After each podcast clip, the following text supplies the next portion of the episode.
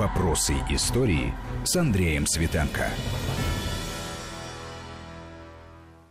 Всем добрый вечер. Работаем в прямом эфире на, на прямой связи со студией. Андрей Светенко, историк, обозреватель Вести ФМ, и Александр Викторович Ломкин, кандидат экономических наук, доцент кафедры народного хозяйства, экономических учений, экономического факультета МГУ. Добрый вечер. Добрый вечер. Ну, я на правах условного ведущего программы сформулирую максимально кратко тему нашего сегодняшнего разговора. Нефть и, и революция. Нефть и война. Ну, в русле наших вопросов истории о событиях столетней давности, революции гражданской войны в России. Вот э, в середине 20-х чисел, так обтекаемо скажем, апреля 1920 года части Красной Армии взяли Баку. На Каспии в очередной раз э, была установлена советская власть, на этот раз э, на долгие годы. И вот на эту тему, тему важности этого фактора нефти, для тех времен в политике, в экономике, в социальной сфере, в быту да и вообще, так сказать, ну, естественно, в плане сравнения с днем текущим это все очевидным образом напрашивается, и хотелось бы вот поговорить э, с нашим экспертом, нашим постоянным участником нашей э, программы Александром Викторовичем Ломкиным. Э, ну, Александр Викторович, вы слышите меня, да? Да, здравствуйте, слушаю вас. Я, как у любой истории, кстати говоря, вы работаете на кафедре истории народного хозяйства. Это особенно важно подчеркнуть для нашего разговора, потому что речь идет об истории экономики, о поучительных э, моментах, в которых э, модели-то уже не действуют, старые, так сказать, все прошло, но ситуация сама по себе показательна. А у каждой истории есть своя предыстория, и, наверное, начать надо с периода Первой мировой войны, потому что вот про Вторую мировую принято говорить, что это была война моторов, но и в первой же тоже моторы-то были, и будь здоров какие, и авиация, и двигатели внутреннего сгорания уже повсеместно использовались и на транспорте, и на флоте, да, не так ли? Да, совершенно верно. Вы абсолютно правильно отметили, что именно в эти дни, сто лет назад, э, была установлена советская власть на Каспии. Собственно, операция началась 16 марта и к 28, 28 апреля, в общем, все закончилось. Там даже был предпринят такой очень смелый большевистский десант уже за пределами Российской империи в Персидском порту Энзели. Ну, там окончательно прогнали Э, английских э, захватчиков. А то, что Первая мировая война действительно стала войной моторов, тоже верно. Э, более того, нефть стремительно и очень сильно ворвалась в геополитику именно в этот период. Почему? Потому что в известной степени э, и история Первой мировой войны с э, тактической и стратегической точки зрения уже определялась нефтью. То есть э, удары и серьезные операции проводились исходя не из цели захвата там каких-нибудь столиц, ну, например, в частности, Бухареста, а, а были направлены в ту сторону, где есть нефть. И таких, в общем, эм, районов, весьма важных для экономики и геополитики той поры, можно назвать два. Это э, нефтяные месторождения Плаэшти в Румынии, за которые сражение развернулось в 2016 году. И отдельная тема совершенно – это ближневосточная нефть. То есть, собственно говоря, очень близкая нам сегодня тематика. А вот здесь, Александр Викторович, малоизвестная, незаслуженно забытая страница истории Первой мировой войны с точки зрения э, успехов и участия русской армии на Закавказском, условно говоря, фронте, в, значит, на стыке там Османской империи, э, Персии и с выходом чуть ли не на Аравийский полуостров. Вот, может быть, об этом тоже скажете. По-моему, там корпус генерала э, Баранова был. Баратова. Баратова. Баратова, Баратова, да. да. Угу. Это вообще действительно такая страница хорошо нами забытая, к сожалению.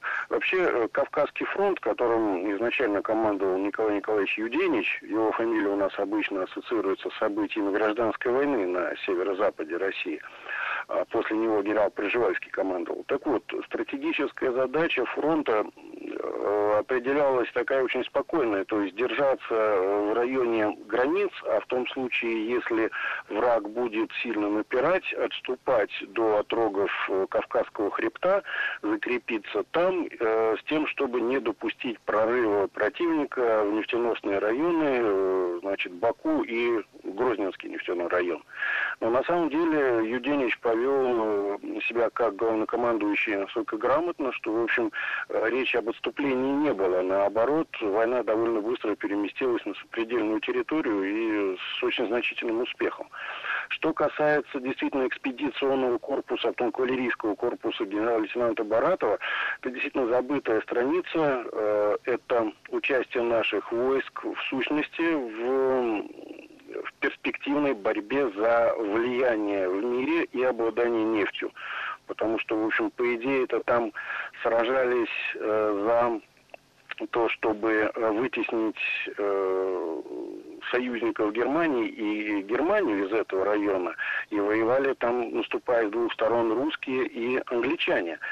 Э, ну, как обычно у нас бывает, э, когда мы с Англией союзники, то это ненадолго. И, в общем, там так получилось, что впоследствии там, в общем, Россию от э, дележа этого нефтяного пирога отставили. Э, ну, такова была раскладка. Но это уже а, а отставили но, уже советскую Россию. Я да, это уже советскую Россию. Правда. Но, но а ведь тут, тут такой Вопрос, Александр да, Викторович. Это была все-таки война за будущую нефть, потому что на тот период времени эти залежи еще не были разведаны. Нет, они, они, уже, они, уже, они, уже были, они уже были в значительной степени разведаны и уже начали а. осваиваться, и даже англичане там от Яфы строили нефтепровод, так что это уже была вполне реальная нефть. Кстати, и боевые действия там были очень серьезные, но э, в качестве такого, такой справки, как писал Александр Сергеевич Пушкин, бывают странные сближения. Так вот, в составе этого корпуса Баратова сражался, воевал 18-й Северский Драгунский полк, в составе которого воевал старший унтер-офицер Буденный Семен Михайлович. Так вот, он э, свои боевые награды, четыре Георгиевских креста, получил именно там. Э, во-первых, на фронте против турок, а потом за боевые действия в Месопотамии. Так что... Так вот, чтобы подвести итог вот этому экскурсу в истории, тут надо только уточнить, что Юденич ничего не проигрывал из-за того, что разрушилась армия на фоне революционных событий. Все это пришлось э, боевые действия сворачивать, и это был ну, момент вот пример разложения э, старого строя, старого государства, то, что можно воспевать и говорить с позиции победившей революции большевиков как э, благо, вот весь мир мы этот насилие разрушили, в данном случае была разрушена вот и армия, которая достаточно успешно э, воевала на Кавказском или за Кавказском фронте, а советская Россия уже из числа победителей в Первой мировой войны, ну, можно сказать, сама себя вычеркнула, заключив сепаратный Брестский мир с немцами в марте 2018 года. Ну, в сущности, это да, так. Э, а вот эту вот ближневосточную нефть там уже действительно делили без э, российской, без советской России. Причем, знаете, я бы тут, тут так сказал, что этот опыт э, советская власть учла. Причем очень интересным образом.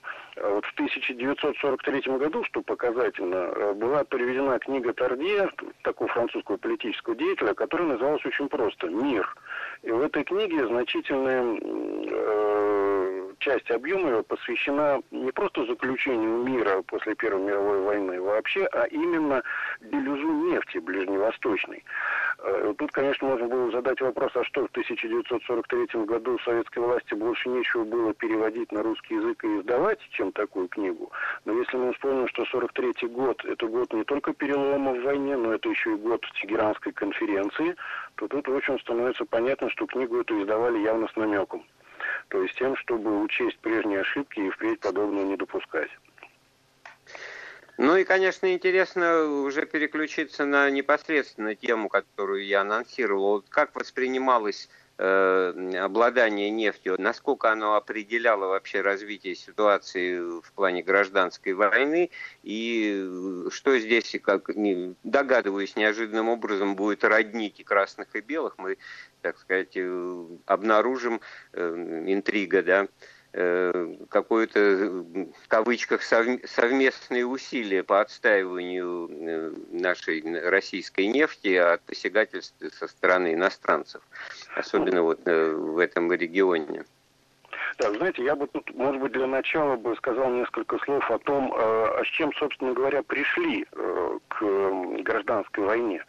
Дело в том, что и накануне Первой мировой войны э, русская нефтяная промышленность использовала очень серьезное воздействие со стороны зарубежных конкурентов. И это воздействие было совершенно не шуточным, причем э, настолько серьезным, что одной из причин русско-японской войны в 1904 году вообще смело можно называть э, противостояние за право обладания европейским и особенно э, дальневосточным, китайским и корейским э, рынками сбыта. В первую очередь, конечно, самого востребованного тогда нефтепродукта это керосина. Э, противостояние было действительно очень серьезным, и ставки были очень высокие. И во время Первой мировой войны действительно Российская империя была э, крупным и э, серьезным потребителем нефтепродуктов. Э, в качестве примера достаточно привести э, такой факт, что в 1912 году на воду был спущен первый в мире боевой корабль, который ходил на двигателе внутреннего сгорания. Это был русский эскадренный миноносец «Навик». А впоследствии была построена целая флотилия этих новиков, которые служили и в русском императорском флоте, и потом в советском флоте. Ну, тот же Новик, правда, он назывался уже не Новик, а Свердлов, он погибнет в августе 41 года. А, и эти, эти корабли, это был вызов собственно говоря, нашим союзникам и противникам. Хотя и те, и другие шли голова в голову, потому что чуть позже у немцев появились эскадренные миноносцы типа «Фау», и, у Брит... и Британия активно переводила свой флот с Кардифа на э, Мазут. Так что в этом плане э, Российская империя ничуть не отставала от э, других стран мира. Э, парк автомобилей и в гражданском э, секторе, и в военном увеличивался чрезвычайно быстрыми темпами. Но достаточно сказать, что э, в Соединенных Штатах Америки в 1903 году было одна тысяча автомобилей, а перед Первой мировой войной их было уже больше миллиона. То есть э, это действительно серьезный факт. Ну и, и во Франции известен случай, когда парижские такси использовались для переброски войск на фронт. Да. Э, танки появляются в этот период. Это еще, конечно, экспериментальная такая форма оружия, но тем не менее э, парк э, аэропланов в Первую мировую войну он уже исчисляется тысячами единиц. То есть это уже действительно очень э, серьезный фактор в войне, и с экономической точки зрения это крупный потребитель нефте, нефтепродуктов. То есть ведь потребляется не только горючее, потребляется весь спектр горюче-смазочных материалов, которые тоже надо готовить. И здесь, кстати, надо э, честно сказать, чего уж там. Э, качество качество э, российских нефтепродуктов было чрезвычайно высоким в ту пору, э, ничуть не уступали нашим зарубежным конкурентам. Ну, в частности, например, известно, что когда тот же Навик пришел в Киль э, в качестве, так сказать, демонстрации силы, то выяснилось, что на мазуте местного производства он не может выдать э, ту скорость, которую дает на русском мазуте, то есть порядка 42 узлов, то есть 42 морских мили в час. Александр, ну это, это очень интересные э, детали, но вот все-таки, если сформулировать э, нерв проблемы, связанные уже с гражданской войной, нефтепромыслы э, перешли в негодность, разрушены, ну, обладать ими, не за обладание ими непосредственно идет э, борьба на, на фронте, или все-таки это определяющие стратегию действий Деникина, я не знаю, там Красной Армии на, на Кавказе, в Закавказье э, ну, обстоятельства? Э, я понял, да. Сказать о том, что, в общем, гражданскую войну воевали исключительно за нефть, это было, конечно, было чересчур.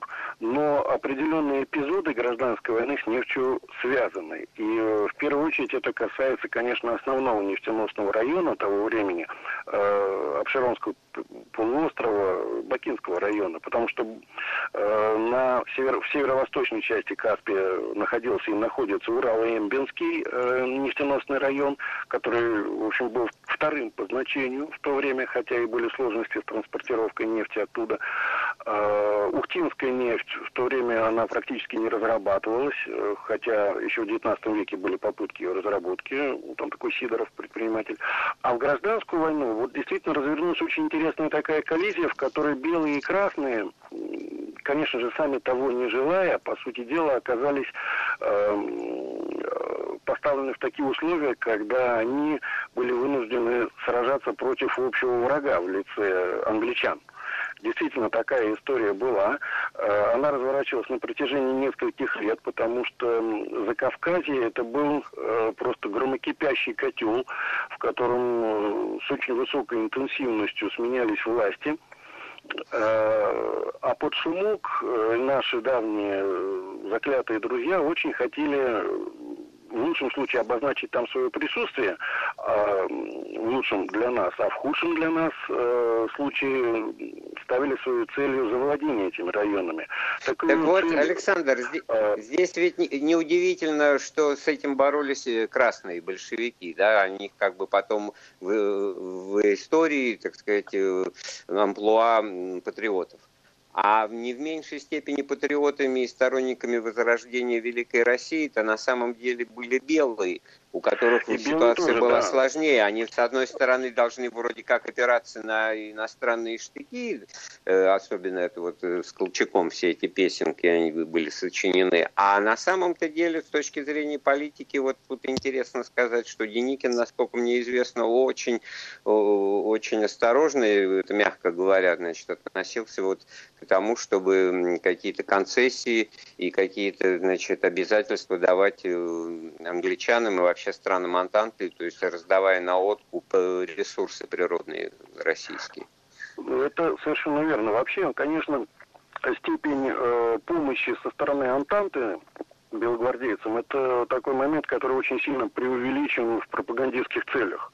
На самом деле там все было совсем непросто. И у Колчака, и особенно у Деникина. Деникин действительно проводил очень жесткую линию, э, которая была направлена на то, чтобы не допускать экономического присутствия э, стран Антанты в районах подконтрольных вооруженным силам Юга России. У Деникина было свое видение, и очень жесткое. Он его и эта линия прослеживается не только в его записках, но и в документах тех лет.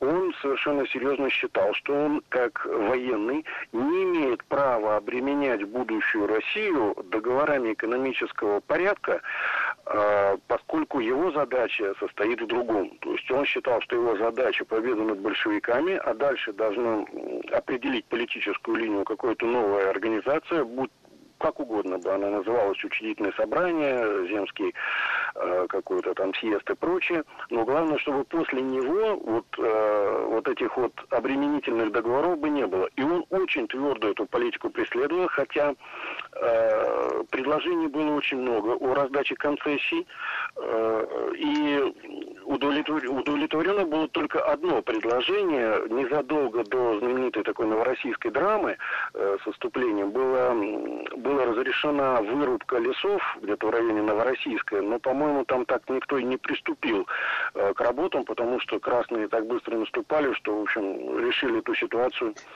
в свою пользу. Но это, а, это, это Новороссийск, и это немножко да, другая концессия, не связанная с нефтью.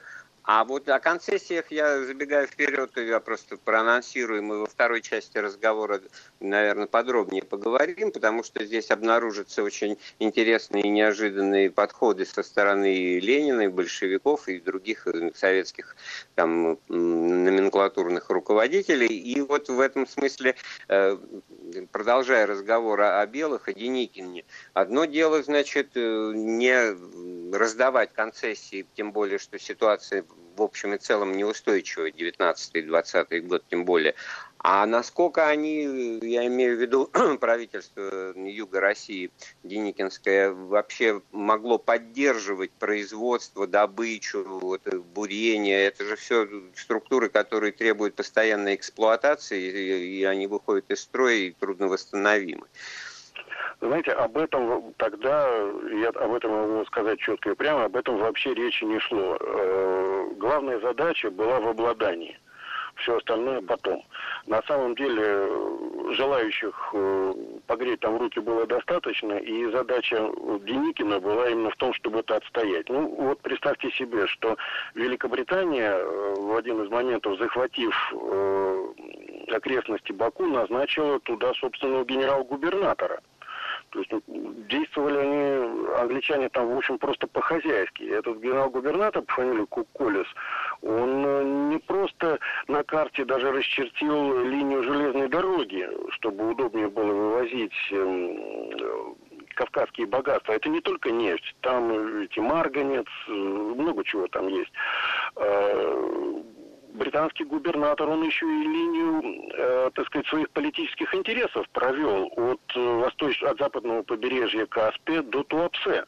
Причем Туапсе включалась в сферу британских интересов, то есть весь Сочинский район, наш э, курорт нынешний, и далее побережье Черного моря, вплоть до Батума, это все с точки зрения англичан входило в зону их интересов, и Кукулес, он просто декларативно запретил Деникину распространять свой интерес на эти районы. Ну, и Деникин не послушался.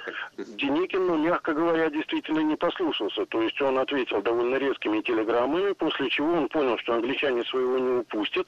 И э, Деникин решил, что надо предпринимать очень э, серьезные и быстрые шаги. Он направил в Баку э, своего резидента, генерал-майора Эрдели Ивана Георгиевича. Э, он, в сущности, был как комиссар, а по сути дела разведчик. То есть он должен был выяснить обстановку, которая там сложилась, и он дал несколько э, депеш оттуда, на основании которых Деникин принял очень серьезное стратегическое решение. Был сформули... сформирован отряд под командованием, под командованием генерал-лейтенанта Ляхова, в который входили пластуны генерал-майора Геймана и партизанский отряд генерал-майора Шкуро ну, того самого э, знаменитого советского того времена, самого. Шкуро, да. Их задача была Э, действовать навстречу британским войскам. То есть э, англичане должны были выйти по линии э, железной дороги и взять под контроль Грозный. А в Грозном в это время находились части 11-й армии красных под командованием командарма Левандовского. Кстати, у него председателем Реввоенсовета, то есть, попросту говоря, главным политруком в армии, был такой знаменитый в будущем советский государственный деятель, как Валериан Куйбышев. Мы сейчас должны будем прерваться буквально на несколько да, минут. Впереди да, новости да, да, середины часа. Если у вас есть вопросы, уважаемые радиослушатели, то задавайте их 5533 Вести и плюс 7 903 170 6363. Скоро продолжим. Вопросы истории с Андреем Светенко. 20 часов 34 минуты московское время. На прямой связи со студией историк Андрей Светенко и Александр Викторович Ломкин, кандидат экономических наук, доцент кафедры народного хозяйства и экономических учений экономического факультета МГУ, гражданская война и нефть. Это тема сегодняшнего эфира. Если у вас есть вопросы, можете задавать по средствам связи, смс-портал, WhatsApp, Viber, все работает, 5533 Вести и плюс 7 903 170 6363. Спасибо, Оля. У меня вот вопрос такой к Александру Викторовичу. Мы остановились э, на да, теме. Грозненских нефтяных полей. А, там ведь э, действительно получилось так, что чеченцы в тот момент, они как-то частью воевали за белых, частью за красных, а такой единой позиции среди них не было, и окруженные в Грозном э, значит, э, нефтепромыслы, ну, было решено, что во избежание вообще, по-моему, поджечь, если я ничего не. Там там, там история в этом плане очень темная. Дело в том, что властей и всякого рода политических военных персонажей было предостаточно, но факт остается фактом. Где-то в самом еще конце 17 года э, нефтяные э, месторождения Грозного заполыхали. Уж кто их там поджег, доподлинно неизвестно. Но пожар был чудовищный. То есть э, даже инспектировавший этот район впоследствии, будущий наш академик Иван Михайлович Губкин, он писал о том, что то, что он видел, видел, больше всего напоминало солнечные протуберанцы. Э, и этот жуткий пожар полыхал больше двух с половиной лет. И по самым скромным оценкам выгорело более двух с половиной миллионов тонн нефти. Э, представляете, какие-то колоссальные потери. И, собственно говоря, пожар там никто и не тушил, да и в тех условиях потушить было совершенно невозможно. И он так затих э, вот где-то во второй половине 1920 года, потому что просто, в общем, выгорело все, что могло гореть. Это было действительно что-то страшное. Причем далее, так сказать, там с военной точки зрения еще и экономически еще сложнее была ситуация. Дело в том, что даже железную, полотно железной дороги было разобрано. А, то есть э, использовать вот этот вот участок до Грозного как железную дорогу для переброски войск э, и техники было совершенно невозможно. Там даже подвижной состав э, раскатали, по, раскатало местное население. Ну, один из белогвардейских офицеров вспоминал, что местное население запрягало вагоны, в, в, то есть валов в вагоны, и эти вагоны э, увозили к себе. То есть там ситуация была чрезвычайно в этом плане сложная. Ну а что получилось в результате? В общем, в результате получилось так, что 11-я армия красных, которая, если уж называть вещи своими именами, она была деморализована поражениями, да и, мягко говоря, с дисциплиной там были очень серьезные проблемы, а попросту говоря, там, в общем, царил грабеж. Э, и э, противостоять англичанам они не могли. И, в общем, получается так, что 11-я армия сдала фронт, и э, район захватили белые, выбив, в общем, одновременно самое главное англичан, и взяв весь этот район под контроль.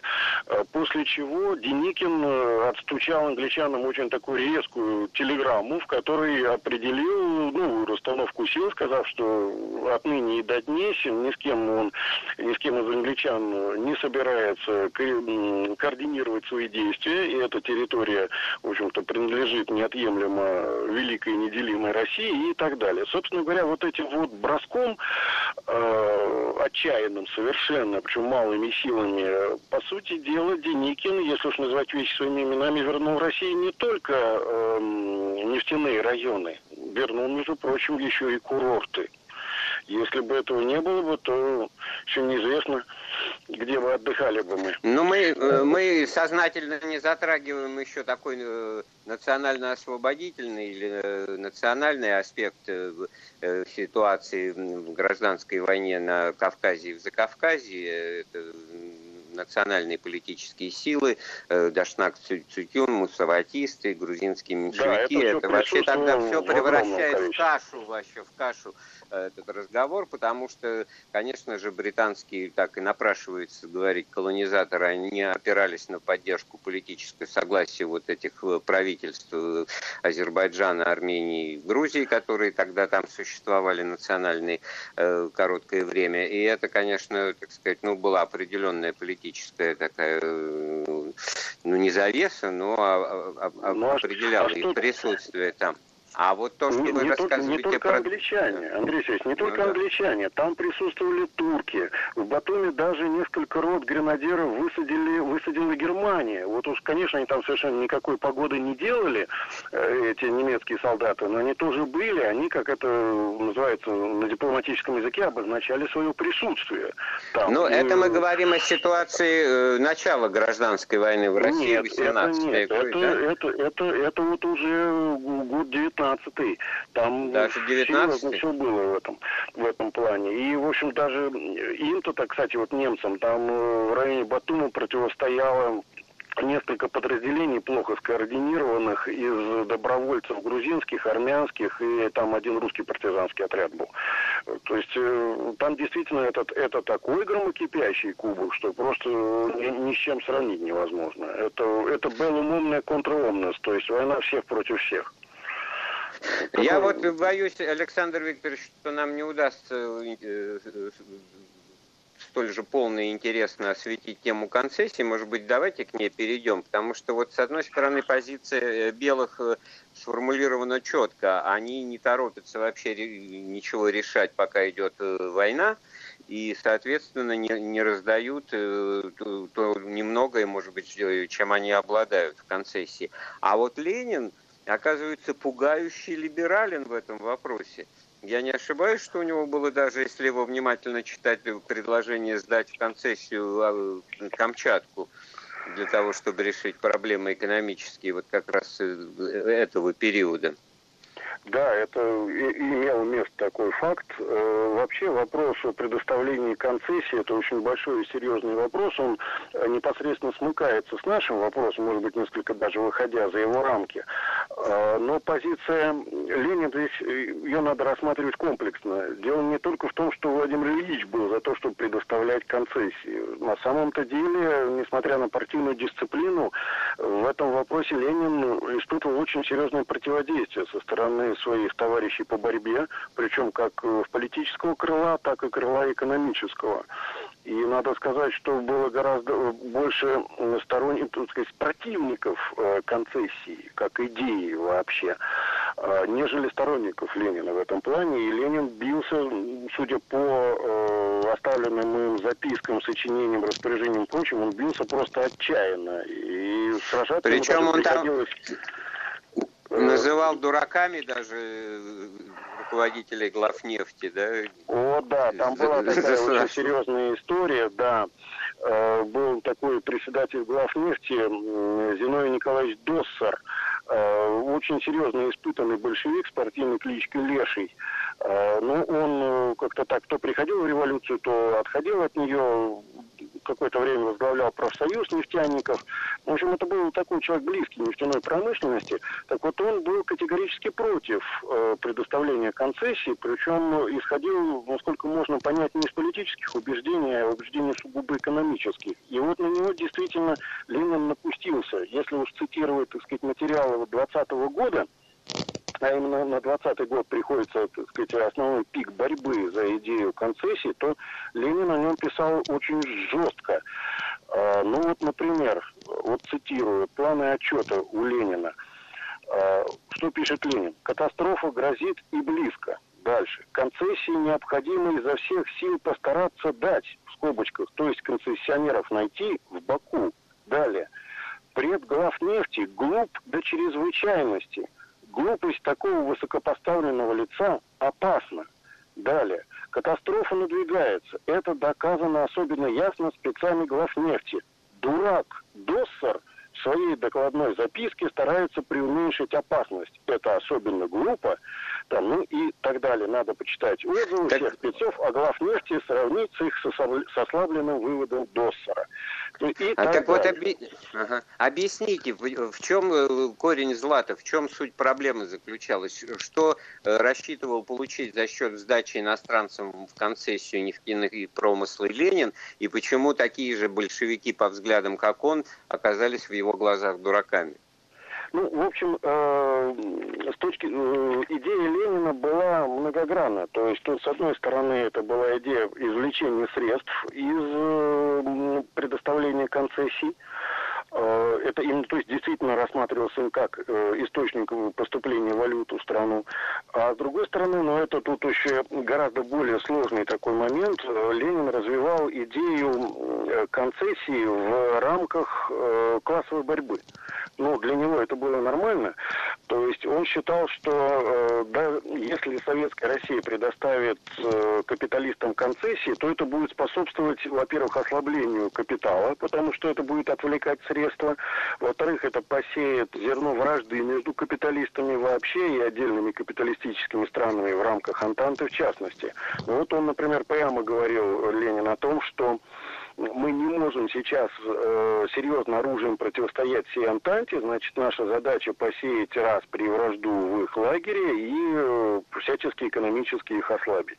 То есть да, мы... говоря, с, говоря с характерным акцентом э, Ленина, хитер, батенька, хитер, хотел поссорить англичан с французами, да?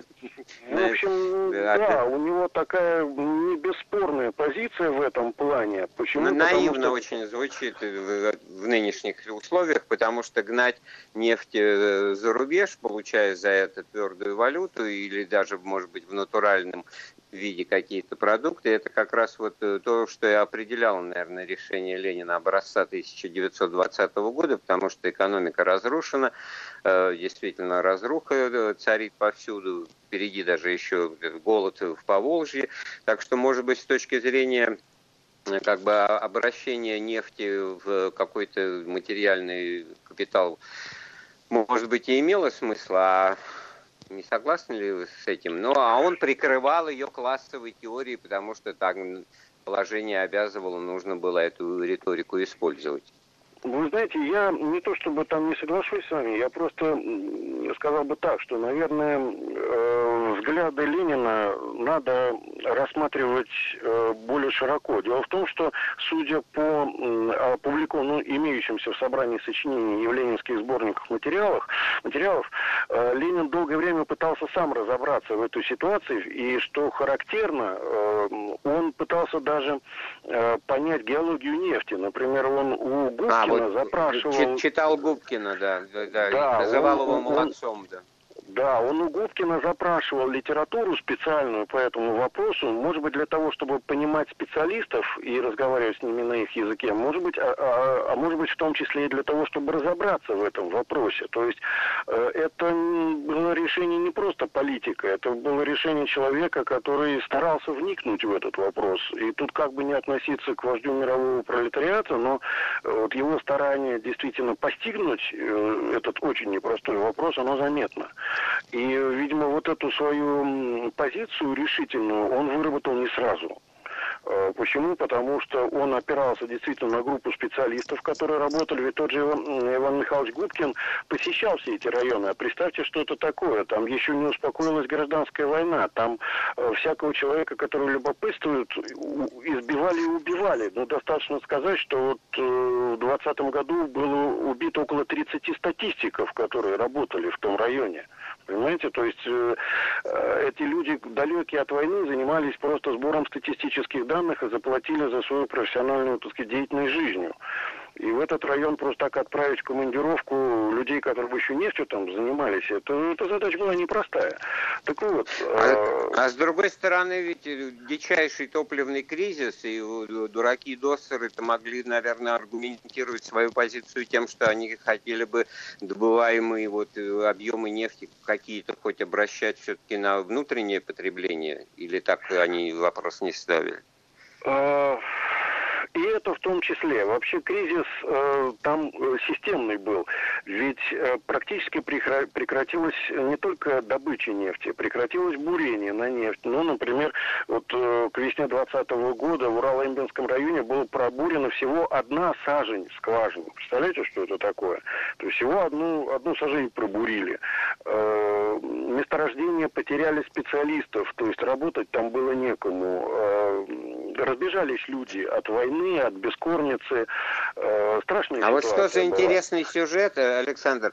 Э, интересный сюжет с репатриацией белогвардейцев, уже, так сказать, выгнанных, изгнанных из России, из Галиполи, как-то вот набирали. Это вот мне вот непонятно, объясните. Речь идет именно о специалистах нефтяного дела или о, о ком-то другом?